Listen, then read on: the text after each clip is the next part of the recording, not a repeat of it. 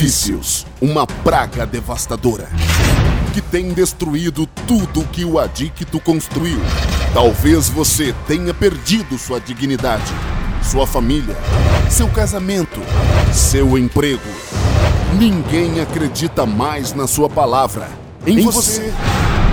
Você já foi internado, já tentou a psicologia, psiquiatra, terapias e nada disso resolveu.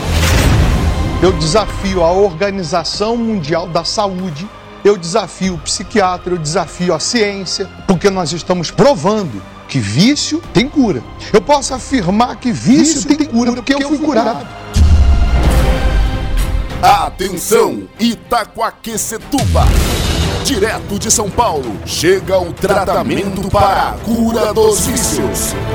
Neste domingo, iremos provar que os vícios têm cura na Catedral de Itaquaquecetuba, às 15 horas, na rodovia Henrique Heroles, 1798, em frente à antiga fábrica Caplas.